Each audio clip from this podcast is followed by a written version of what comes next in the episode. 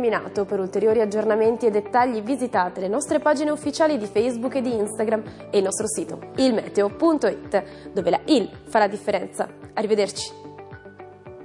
Sei su Radio Vaticana Italia, 105 FM.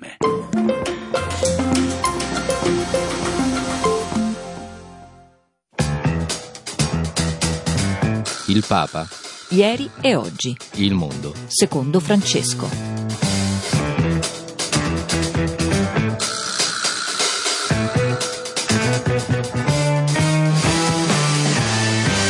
Buongiorno, ben trovati all'ascolto di Radio Vaticana Italia e del nostro programma quotidiano Il Papa ieri e oggi, il mondo secondo Francesco. Un saluto a Giuseppe Moriello che ha la parte tecnica, in regia, Silvio Gioverrosa e Stefano Sparro al microfono, Fabio Colagrande in questa giornata in cui al nostro numero di WhatsApp 335 12 43 722 stanno arrivando tanti auguri per Papa eh, Francesco. Oggi è l'83esimo genetliaco del Santo Padre Francesco nato a Buenos Aires il 17 eh, dicembre del 1936. Oggi la Chiesa ricorda San Daniele Profeta, i santi Anania, Azaria e Misaele, San Giovanni di Mata, sacerdote fondatore dei Trinitari, e il beato Giacinto Cormier, sacerdote domenicano.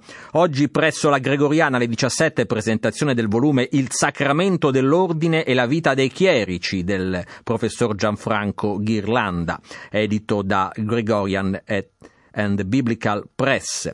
Presso la sala teatro di via di Porta Castello dalle 16.30 invece presentazione del libro Il sogno folle di Francesco, piccolo manuale scientifico di ecologia integrale di Luca Fiorani. Presso il Consiglio di Stato Palazzo Spada alle 12 conferenza stampa di presentazione della sesta edizione dell'Altra Cucina per un pranzo d'amore piatti stellati per 2000 detenuti e detenute di 12 carceri italiane. Nella chiesa di Sant'Andrea al Quirinale, stasera alle 18, concerto di Natale 2019 Music Makes the World Go Round, promosso dal centro Astalli. Presso l'aula magna del Pontificio Istituto Orientale alle 15.30, omaggio a padre Thomas Spidlik a 100 anni dalla nascita. Andiamo a Firenze, presso la pieve di Santo Stefano in Pane, dalle 17 veglia di preghiera in occasione dell'avvento rivolta a tutte le misericordie nazionali. Sempre a Firenze, presso la Galleria del Primaticcio, Palazzo Firenze, dalle 17.30 presentazione del libro di Monsignor Nunzio Galantino, presidente dell'APSA, su, dal titolo Sul confine, incontri che vincono le paure. A Jesolo, Lido, presso Piazza Marcone, alle 21 festa del quotidiano Avvenire. Eh, questo per quanto riguarda alcuni appuntamenti di questo 17 dicembre 2019, ma andiamo subito alla nostra rassegna stampa eh, dei siti di informazione cattolici. Oggi come sottofondo, proprio in omaggio a Papa Francesco, abbiamo scelto il tango Por una cabeza di Gardel.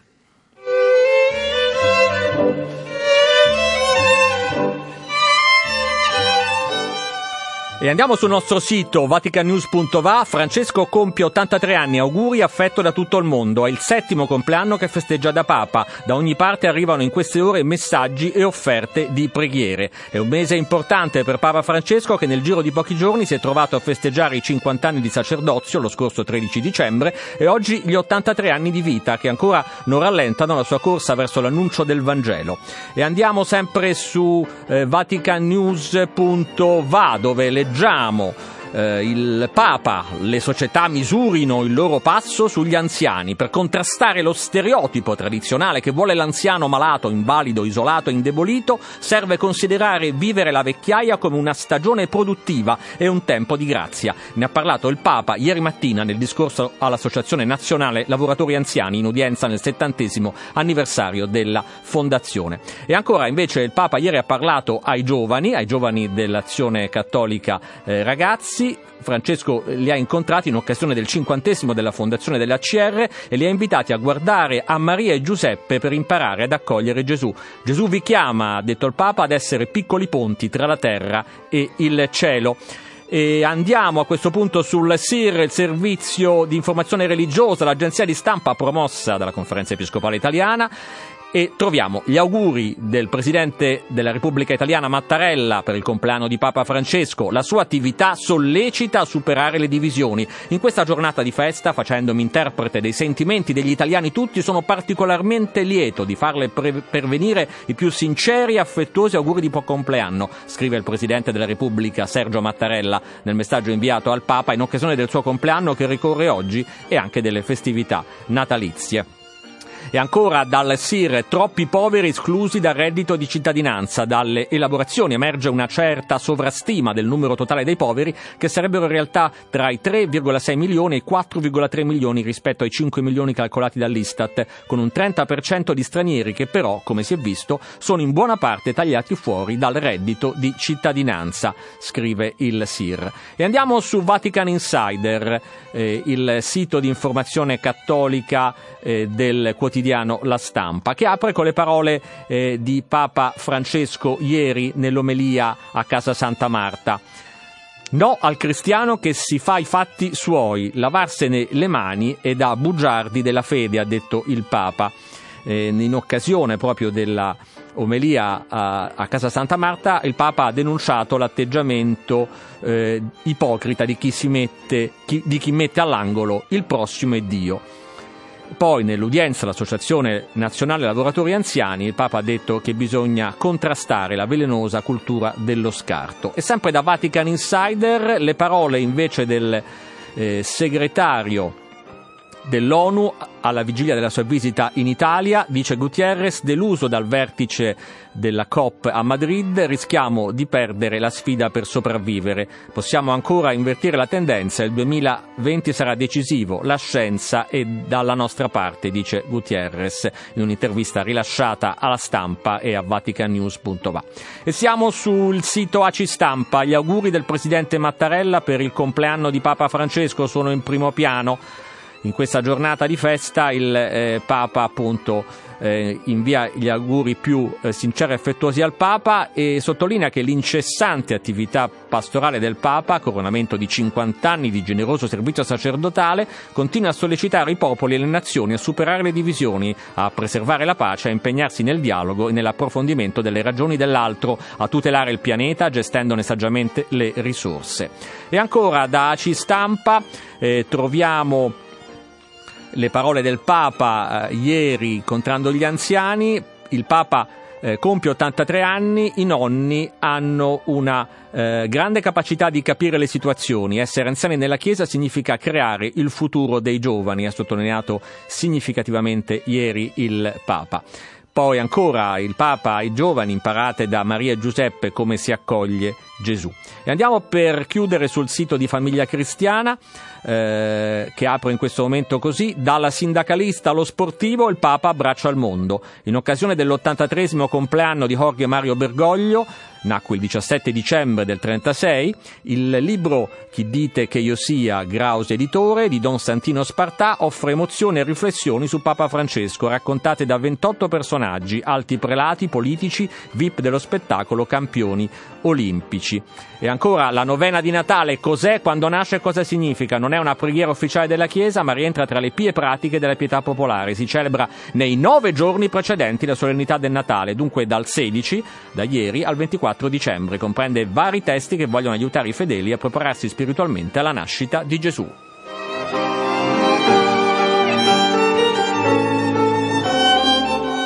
E allora andiamo anche noi a fare gli auguri a Papa Francesco, lo facciamo attraverso eh, le voci di alcuni ospiti che hanno accettato di essere al nostro microfono per rivolgersi al Papa in questa giornata. Cominciamo con un giovane, Gioele Anni, giornalista di Azione Cattolica, eh, uditore al Sinodo dei Giovani dello scorso anno. Sentiamo gli auguri di Gioele a Papa Francesco.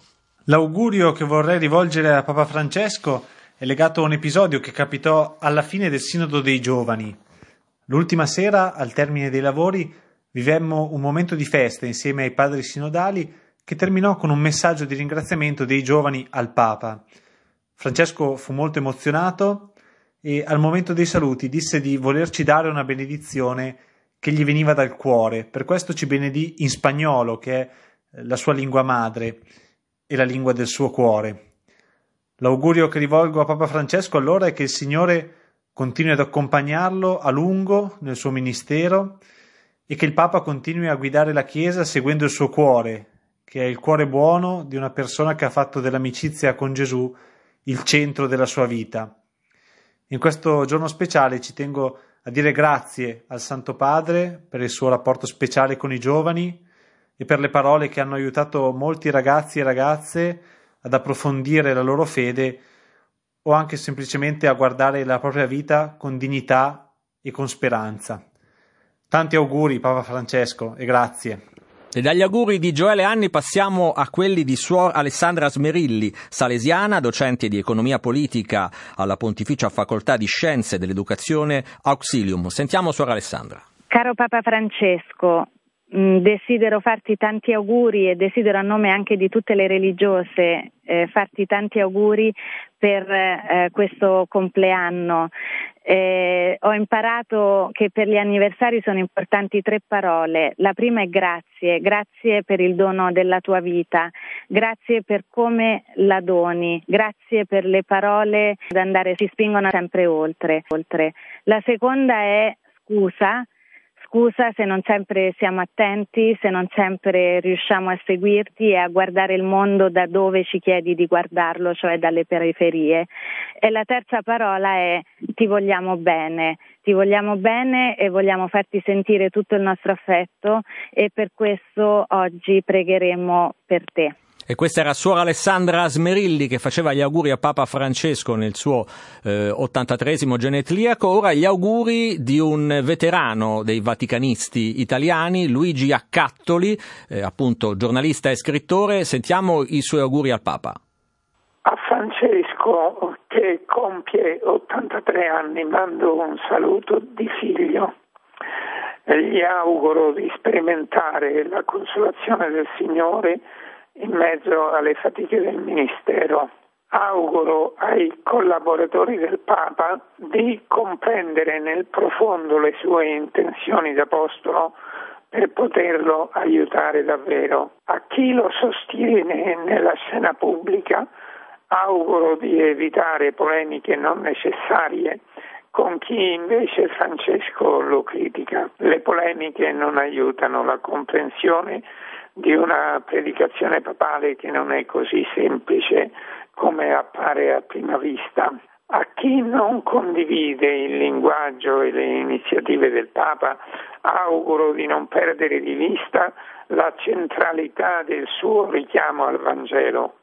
L'azione di governo può avere anche grossi limiti, ma l'intenzione di Francesco è quella di riproporre il Vangelo all'umanità di oggi ed è su quell'intenzione che lo dovremmo valutare. A tutti auguro di guardare con serenità al dibattito che si è riacceso nella Chiesa sotto questo pontificato, un dibattito che è simile a quello che vivemmo negli anni del Concilio. È ragionevole che quando si affrontano grandi argomenti emergano vedute divergenti. Il conflitto leale è sempre positivo, il Papa non lo teme e gli saremo d'aiuto se neanche noi lo temeremo.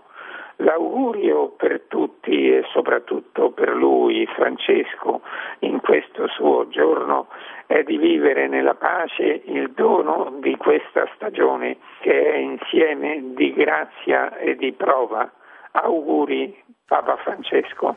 Questo era Luigi Accattoli, vaticanista e scrittore. Chiudiamo questo giro di auguri a Papa Francesco con la testimonianza della senatrice a vita Liliana Segre, superstite dell'Olocausto e testimone della Shoah.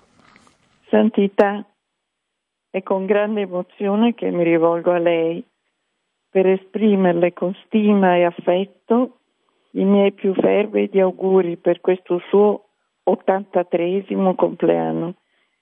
In questa occasione vorrei davvero augurarle ogni bene per la sua persona e per il suo servizio, in particolare come ebrea che ha vissuto sulla propria pelle l'esperienza della persecuzione, dell'emarginazione e dell'umiliazione, che si è sentita un rifiuto della società Le auguro che lei possa portare sempre avanti con successo in tutto il mondo il suo impegno a combattere quella che lei chiama la cultura dello scarto.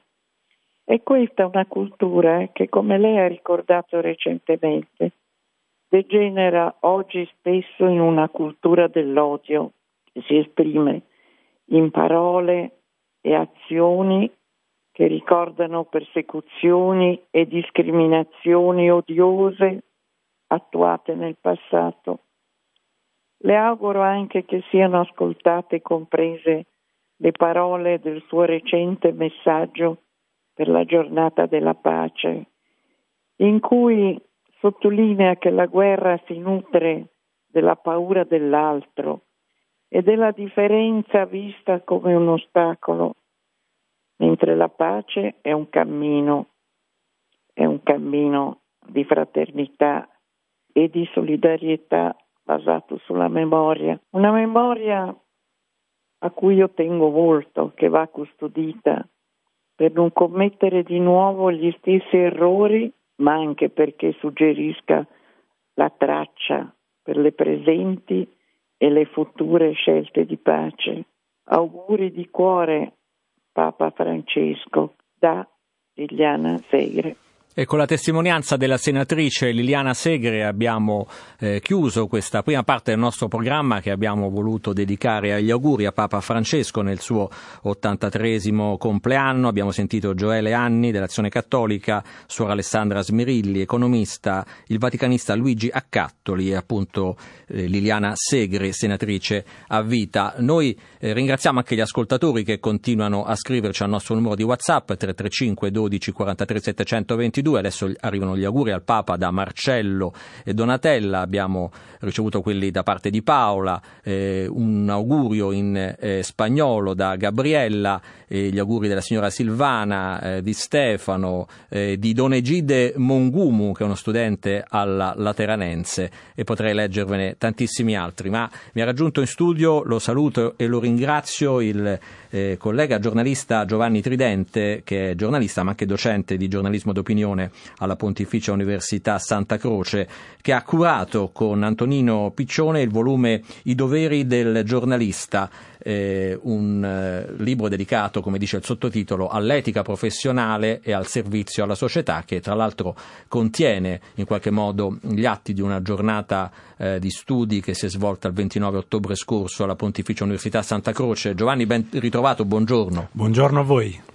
Allora, eh, questo volume contiene il tuo intervento in quella giornata eh, che era dedicato alle virtù del giornalista secondo Papa Francesco. Eh, credo sia il regalo che in qualche modo no, tu eh, porti oggi al Papa, questa tua riflessione che mette insieme tanti interventi del pontefice su questo tema della comunicazione, del giornalismo, delle responsabilità del giornalista. Sì, esattamente. In effetti questo è un compendio di tutte le parole che il Santo Padre ha rivolto in diverse occasioni lungo tutto eh, questo pontificato ai giornalisti in particolare e ai comunicatori in generale. E, ehm, lui chiaramente ha a cuore quelli che sono i cardini della corretta informazione. E una corretta informazione che deve privilegiare innanzitutto la verità, la trasmissione della verità e, e questa è una caratteristica insita eh, nel, nel, messaggio cristiano e nella missione della Chiesa. La Chiesa non può eh, esimersi dal comunicare una verità e dal comunicare la verità e chiaramente eh, il Magistero di Francesco ha voluto, mh, diciamo, in ripetute occasioni ricordare quello che è l'impegno che ciascun professionista della comunicazione è chiamato a portare avanti. E in, questo, in questa sintesi eh, di, di, decine di discorsi eh, realizzati a platee differenti, eh, io ho tirato fuori una, una, alcune parole chiave e direi che in particolare mi hanno colpito anche perché si vestono benissimo all'impegno eh, di ciascun operatore della comunicazione, eh, sicuramente quello dell'umiltà, eh, l'umiltà intesa come eh, da parte del giornalista eh, apertura a un qualcosa che non mi appartiene, ma rispetto al qua, alla quale eh, io ho massimo, la massima attenzione, la massima cura affinché la possa raccontare eh, secondo criteri che rispondono alla realtà di quello che è accaduto. E l'altro aspetto, secondo me anche centrale, che ri- ricorre spesso nei dibattiti che noi facciamo sulla, sulla professione e sul suo futuro, è quello della responsabilità. Non possiamo scindere eh, l'impegno professionale da questo aspetto di responsabilità responsabilità intesa anche come eh, formazione personale per poter eh, raccontare bene eh, le cose, bene per come sono andate, responsabilità anche nel, nell'intendere che il nostro lavoro ha comunque eh, una missione verso altri. Noi non scriviamo per noi stessi, i comunicatori non comunicano per se stessi, devono aver presente che eh, diciamo, la, l'effetto della, del loro operato eh, ha delle incidenze su delle persone in carne ed ossa e quindi questo aspetto della responsabilità secondo me è centrale in ogni professione, ma eh, nell'epoca eh, odierna della, della, dell'accelerazione diciamo così informativa e comunicativa assume un aspetto, secondo me, centrale e importante. Ecco Giovanni, io vorrei tornare con te invece alla parola umiltà, perché proprio nella eh, introduzione di questo volume, I doveri del giornalista, eh, tu citi un uh, discorso di Papa Francesco abbastanza recente eh, ai membri dell'associa- dell'Associazione della Stampa Estera eh, in Italia, era il 18 maggio scorso e noi riascoltiamo proprio un passaggio di quel discorso del Papa e poi vorrei sentirti ancora parlare di, dell'umiltà del giornalista che il Papa lo ricorda, lo sentiremo, eh, di solito non è, una umil- non è una virtù associata a chi fa il nostro mestiere. Sentiamo. L'umiltà è una virtù essenziale per la vita spirituale, ma direi che più essere anche un elemento fondamentale della vostra professione. Qualcuno di voi potrebbe dirmi, padre, nel nostro lavoro sono altre le caratteristiche che contano. Certamente, eppure l'umiltà può essere la chiave di volta della vostra attività. Ognuno di noi sa quanto sia difficile e quanta umiltà richieda la ricerca della verità e quanto sia più facile non farsi troppe domande, accontentarsi delle prime risposte semplificare, rimanere alla superficie, rimanere all'apparenza, accontentarsi di soluzioni scontate che non conoscono la fatica di un'indagine capace di rappresentare la complessità della vita reale. L'umiltà del non sapere tutto prima è ciò che muove la ricerca. La presunzione di sapere già tutto è ciò che la blocca.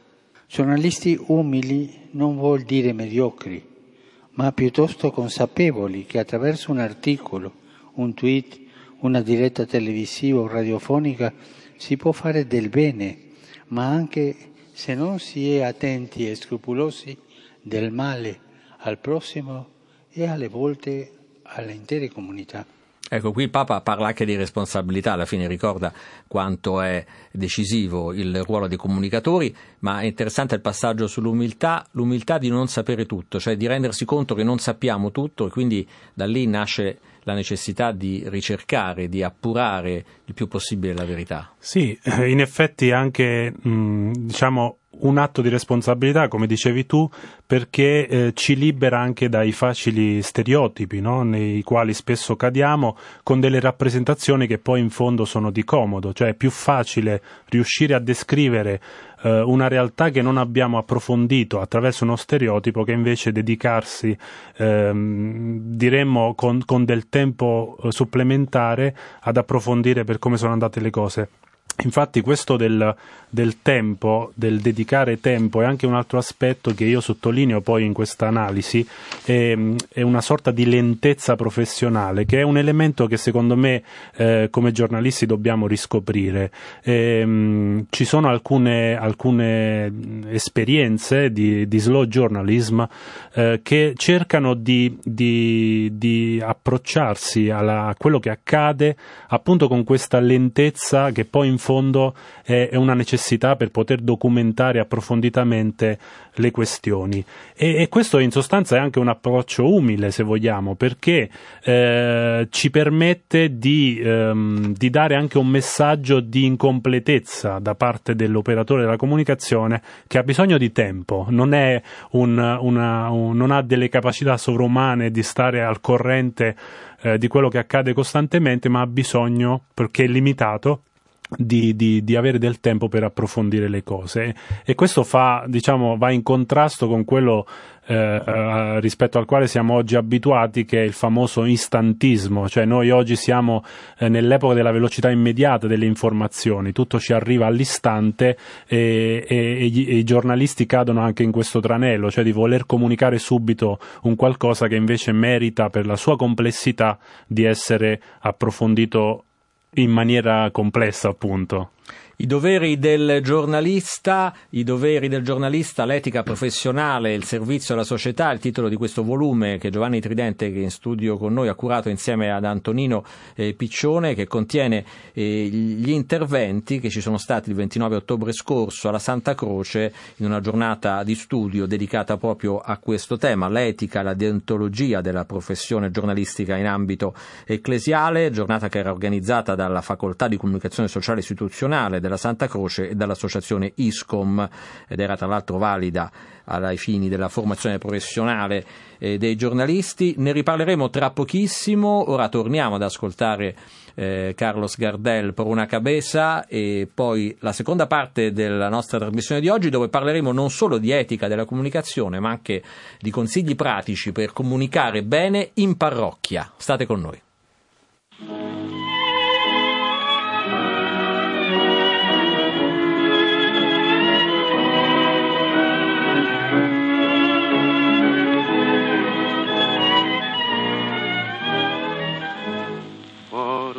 Cabeza de un noble potrillo que justo en la raya afloja al llegar y que al regresar parece decir no olvides hermano, vos sabés no hay que jugar. Por una cabeza me tejón de un día de aquella coqueta y risueña mujer que al jurar sonriendo el amor que está mintiendo quema en una hoguera todo mi querer.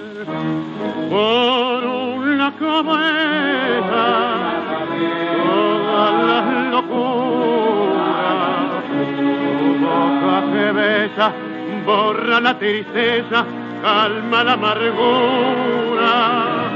Por una cabeza y ella me olvida. ¿Qué importa perderme mil veces la vida, ¿para qué vivir?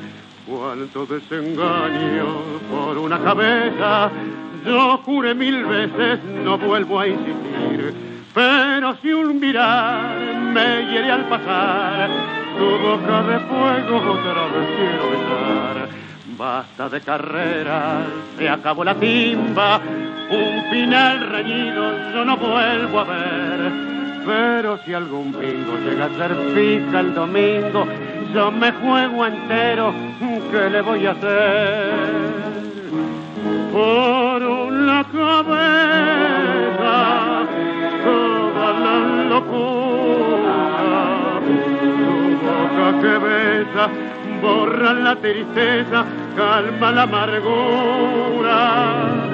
Por una cabeza, ella me olvida. ¿Qué importa perderme mil veces la vida? ¿Para qué vivir?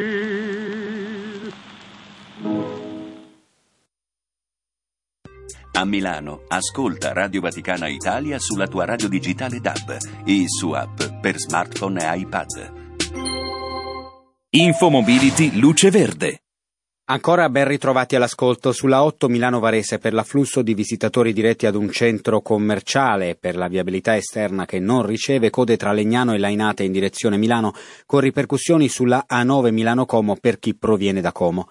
Traffico in diminuzione sugli altri percorsi, permangono rallentamenti sul tratto milanese della A4, in particolare code tra Sesto e Cormano verso Torino. E a Milano città in zona Navigli si rallenta in via Pestalozzi all'altezza di via Brugnatelli per un intervento dei vigili del fuoco. In zona Loreto per operazioni di polizia rallentamenti in Viale Brianza all'altezza di Via Soperga. È tutto, una buona giornata. Servizio promosso da Fiera Milano e ACI in collaborazione con la Polizia Locale di Milano.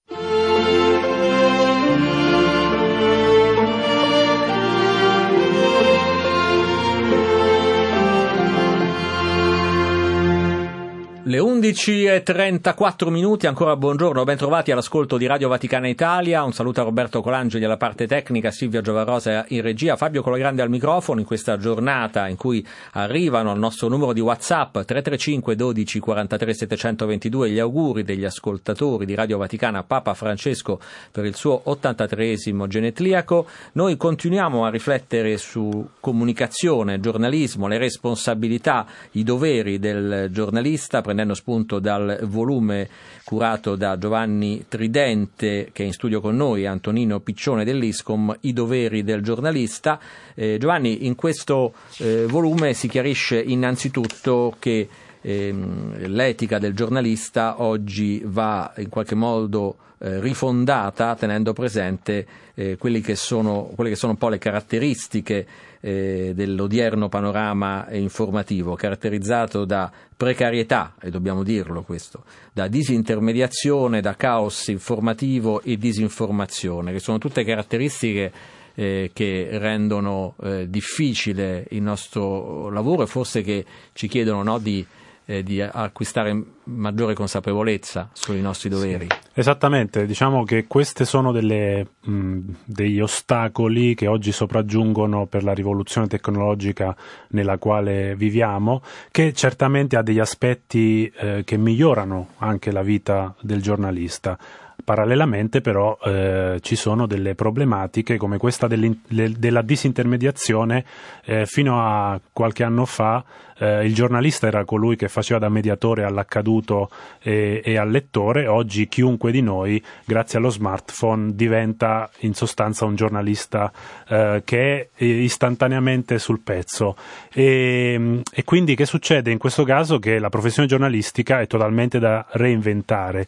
Lo profetizzava, è il caso di dire, Indro Montanelli già dieci anni fa, eh, quando lui eh, eh, si soffermava sulla, sulla, corsa allo scoop, in sostanza che dava, creava dei danni a, a, una professione correttamente realizzata. Oggi questa professione da reinventare eh, è tuttora in, in, voga, diciamo così, proprio per questa rivoluzione tecnologica che, ripeto, eh, in fondo è un bene e semplifica molto la vita dei giornalisti. Allo stesso tempo eh, tutti eh, siamo vittime del caos informativo e qui c'è un doppio binario, uno di non creare non moltiplicare questo sovraccarico informativo da parte del giornalista, cioè chiarendo un po' le idee ai cittadini, e dall'altra da parte dei lettori di eh, saper mh, mm, diciamo eh, utilizzare una dieta adeguata. E poi il tema della disinformazione eh, che è un po' l'antitesi dell'informazione, perché in sostanza il ruolo è quello di, di, di, di chiarire le idee ai cittadini, renderli più responsabili eh, per le scelte che devono compiere nel quotidiano. Se invece all'opposto, grazie al caos, grazie alla disintermediazione, realizziamo anche una disinformazione che io ritengo non sia una informazione sbagliata, è praticamente un'assenza di informazione, eh, allora vuol dire che eh, dobbiamo davvero ripensare la nostra professione. Tra l'altro, oltre che un discorso che riguarda i professionisti dell'informazione, i giornalisti, come tu hai bene ricordato, ormai la comunicazione è un'attività eh, che molti di noi svolgono eh, frequentando i social, magari inconsapevolmente, eh, però c'è anche poi un tipo di comunicazione a cui siamo chiamati eh, come credenti, come comunità cattolica, eh, penso alla comunicazione che riguarda, per esempio, per venire proprio alla alla, alla, cellula diciamo più piccola alle attività parrocchiali, no? Quante sì. volte si discute nelle parrocchie su come è meglio comunicare un certo evento, sì. eh, su quali sono le tecniche o le pratiche e a volte ci troviamo a scontrarci con una certa ehm, impreparazione. Sì, esattamente, è anche un'impreparazione che paradossalmente ci fa focalizzare molto sull'aspetto tecnico, eh, che giustamente è importante e prioritario eh, rispetto alla realizzazione pratica, eh, però spesso poi ci dimentichiamo del, del, dell'elemento centrale che è quello del contenuto. E invece questi due aspetti, cioè la tecnica, eh, il mezzo e il contenuto da veicolare, vanno approfonditi in maniera integrale, eh, diciamo così, eh, contemporaneamente.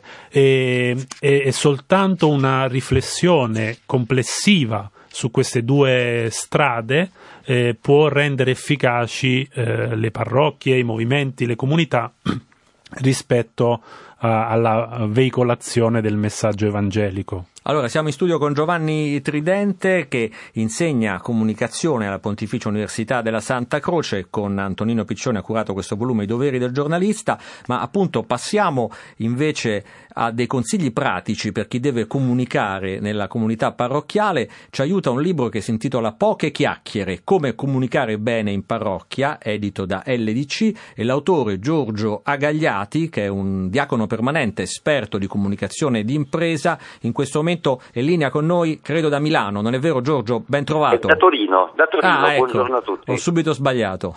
Nessun problema, io mi divido tra Torino e Milano per lavoro. Ah, ecco, allora il mio errore in parte è giustificato. Eh, Giorgio, eh, in apertura del tuo libro tu ricordi a, a, proposito delle responsabilità di chi deve comunicare in ambito cattolico eh, che in fondo noi siamo, e questa definizione eh, mi ha colpito, degli editor di Dio. Cosa intendi?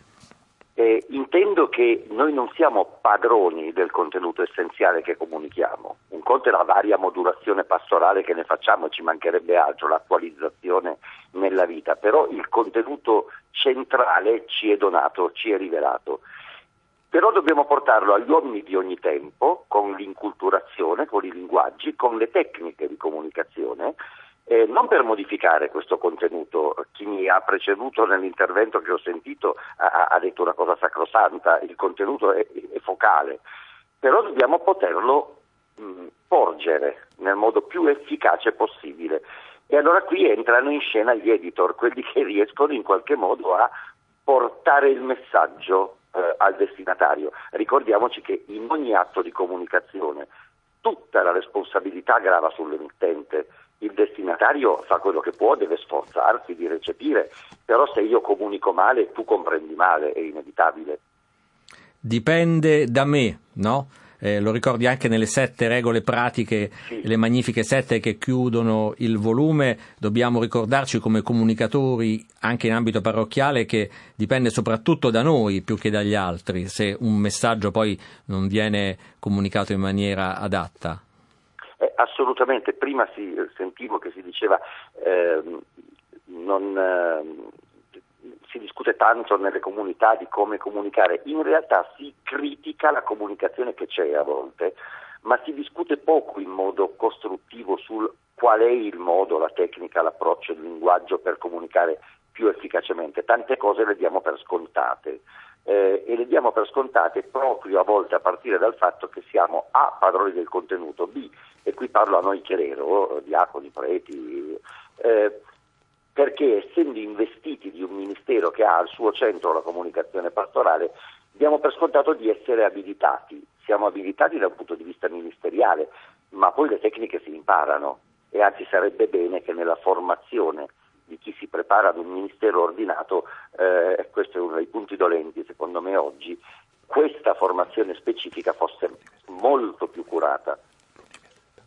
Ecco, a questo proposito Giovanni Tridente, che rappresenta anche come portavoce l'Università Santa Croce, credo che abbia qualcosa da dire sulla formazione, no? proprio anche dei... Sì, dei... e questo infatti condivido questo aspetto della formazione dei, dei futuri, diciamo, sacerdoti, diaconi e vescovi anche, che sono poi coloro che devono in certo senso coordinare a livello di chiesa locale questi aspetti. E noi eh, da, ormai dal, dal 96 eh, abbiamo proprio una facoltà di comunicazione istituzionale che cerca di, di formare eh, quelli che saranno eh, i comunicatori nelle varie realtà di conferenza episcopale, diocesana e quindi anche eh, i parroci perché diciamo non tutti poi diventano chiaramente vescovi e i nostri studenti una, una buona percentuale appunto sono o persone in formazione o sacerdoti.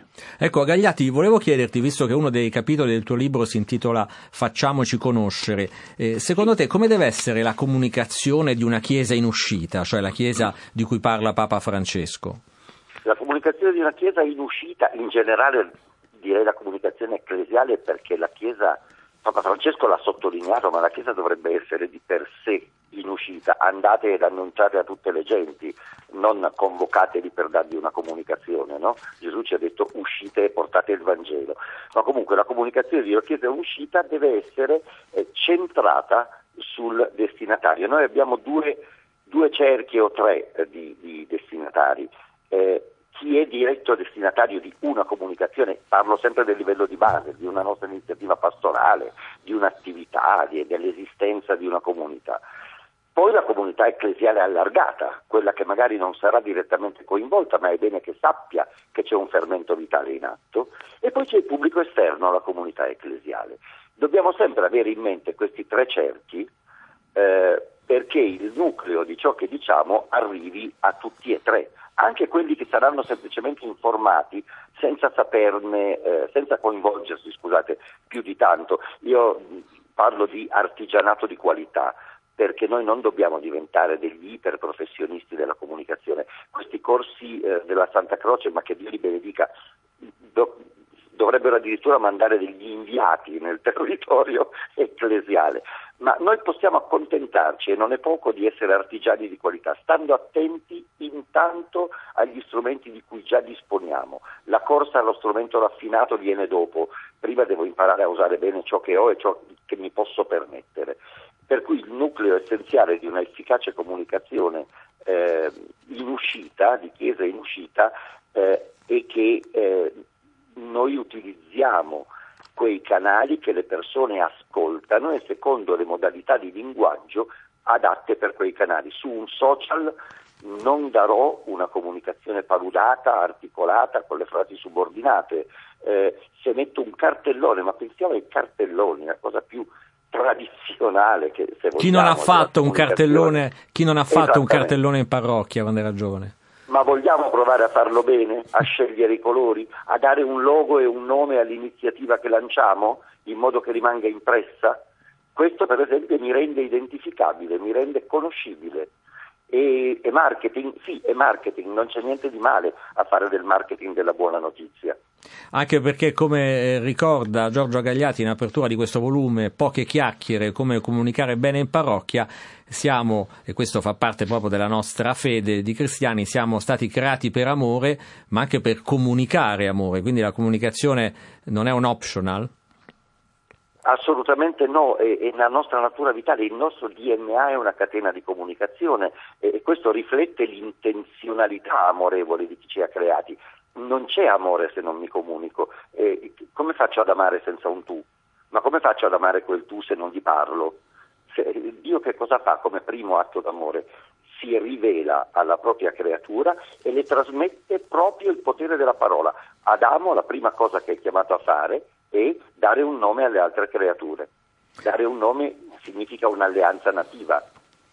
Tornando proprio invece ai doveri del giornalista e a Giovanni Tridente, Giovanni volevo chiederti eh, un po' come eh, si occupa eh, della, della, tecnica per raccontare il fatto religioso eh, Andrea Tornielli, il nostro direttore editoriale, che è intervenuto in questa giornata di studio alla Santa Croce, il cui intervento è nel, nel volume che hai curato. Sì, lui in sostanza, anche da, per l'esperienza che nel corso de, della sua diciamo, carriera professionale ha realizzato come vaticanista, e quindi ha diciamo, avuto mani in pasta. Lui dice che in sostanza ehm, una delle, delle, cose importanti da fare è quello di aiutare a comprendere la complessità della realtà proprio ecco, superando slogan, semplificazioni e, e anche eh, al tempo stesso uscire dallo stereotipo del, del, linguaggio aggressivo o della contrapposizione, nella quale spesso, eh, anche, soprattutto forse sui temi eh, religiosi, si, si, fa esperienza sui social, descrivere il fatto ehm, attraverso storie, volti, e questo è indipendente dalla, dalla fede del, della, del comunicatore o del lettore. E poi certamente lui chiosa una cosa che secondo me è centrale e interessante e che il Papa molto spesso, con frequenza, ribadisce, è quello di suscitare domande, interesse, suscitare dialogo, confronto. E quindi questo credo secondo me sia da parte della, della Chiesa e dei comunicatori istituzionali, ma diciamo anche del semplice, eh, semplice in maniera eh, rispettosa evidentemente, eh, comunicatori di parrocchia, eh, siano degli elementi centrali. Come anche diceva eh, ehm, eh, Agagliati, Giorgio, che mi ha preceduto, sì, ehm, non si improvvisa, cioè questa, questo aspetto non si improvvisa, non siamo padroni del messaggio, dobbiamo invece essere padroni della trasmissione di questo messaggio, padroni intesi come padronanza e mi piace anche eh, l'idea dell'artigianato di qualità. Eh, Agagliati, ti lascio la parola per chiudere. Eh, anche per commentare queste, queste parole che, che, Giovanni un po' riassumeva su un po' l'atteggiamento con cui bisogna raccontare il fatto religioso. L'atteggiamento è appunto di eh, ricerca delle, della qualità e dell'efficacia immedesimandosi nel destinatario e grande umiltà. Il comunicatore non è il protagonista, il comunicatore è il tramite. Eh, la comunicazione avviene tra Dio e l'uomo e noi, la, noi, che ci occupiamo di comunicazione ecclesiale la aiutiamo, la favoriamo. Per questo nel libro io scorro un po' tutte le dimensioni, eh, da come gestire un incontro, per esempio ciò che è riunione formale, ciò che è incontro di formazione spontaneo, ci sono delle tecniche precise da utilizzare. Come parlare in pubblico con il di cui dell'omelia, ma il parlare in pubblico vuol dire la voce, la postura, l'atteggiamento, i dati, i supporti multimediali. L'omelia eh, è un di cui molto particolare e eh, delicatissimo e a cui Papa Francesco nella Evangelii Gaudium dedica ben 25 punti dell'esortazione proprio a partire dal fatto che ci sono, lo scrive lui, lamentele su questo tema e non sono lamentele di natura teologica, sono di udibilità e di eh, modalità di porgere. Eh, parto dal, mm, dal rifiuto dell'ecclesialese perché ogni realtà specialistica, tecnica ma anche di appartenenza tende naturalmente a sviluppare un proprio gergo e questo è naturale. Dopodiché però noi dobbiamo porci al mondo con il sermo quotidiano, con il linguaggio del mondo. E il linguaggio del mondo non è l'ecclesialese, noi non siamo dei, dei teologi snob, siamo dei portatori di buone notizie, le buone notizie sono buone se io le recepisco come tali. Tu citavi prima le magnifiche sette in conclusione, sì sono regole tratte tra l'altro da una lunga esperienza professionale eh, che si adattano bene alla comunicazione pastorale e le due più importanti sono ODS, obiettivi, destinatari, strumenti. Prima cosa voglio fare, poi a chi voglio dirlo e poi a quel punto con quale strumento è più efficace comunicarlo.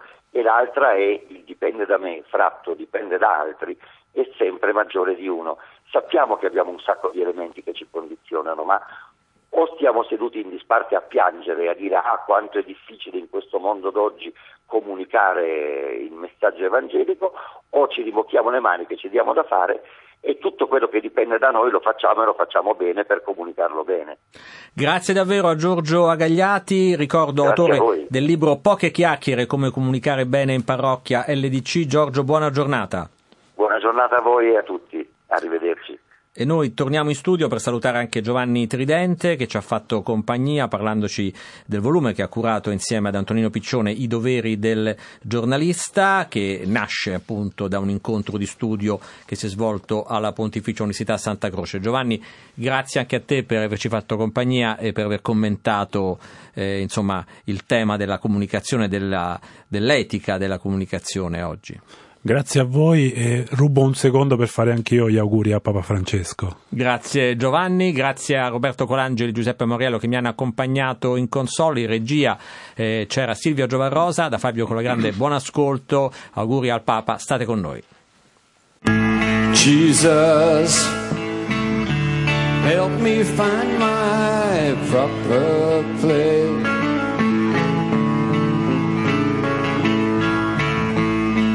Jesus, help me find my proper place.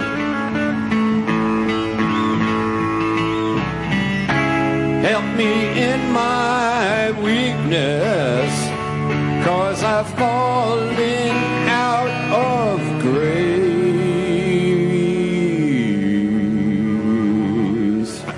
Jesus, Jesus, Jesus,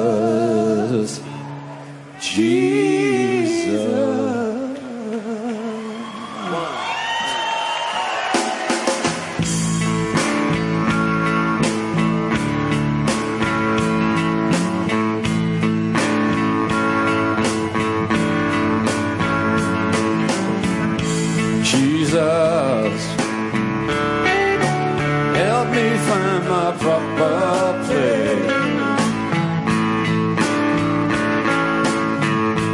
Jesus, help me find my proper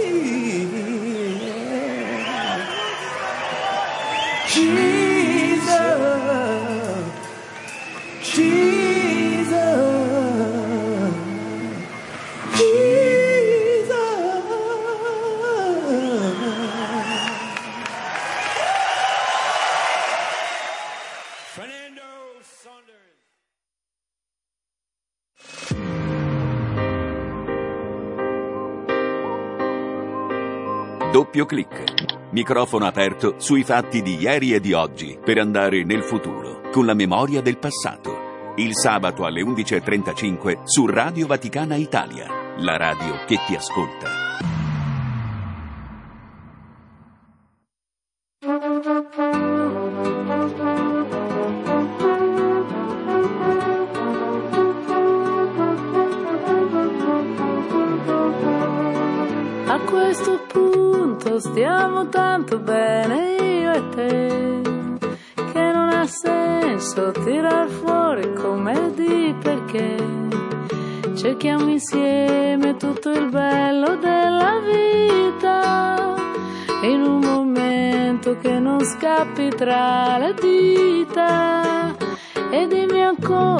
Tutto quello che mi aspetto già che il tempo insiste perché esiste il tempo che verrà.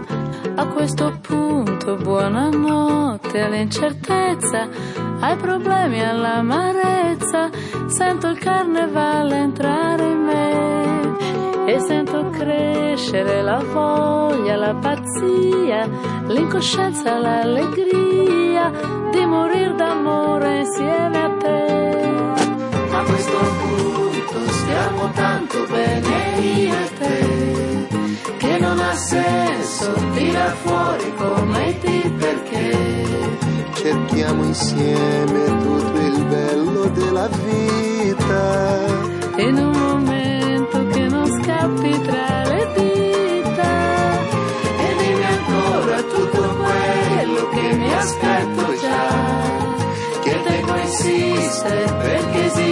tempo che verrà.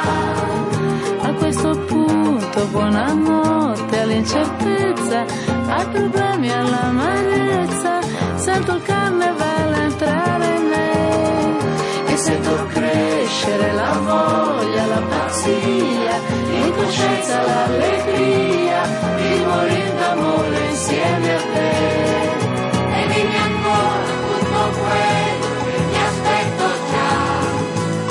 già che il tempo esiste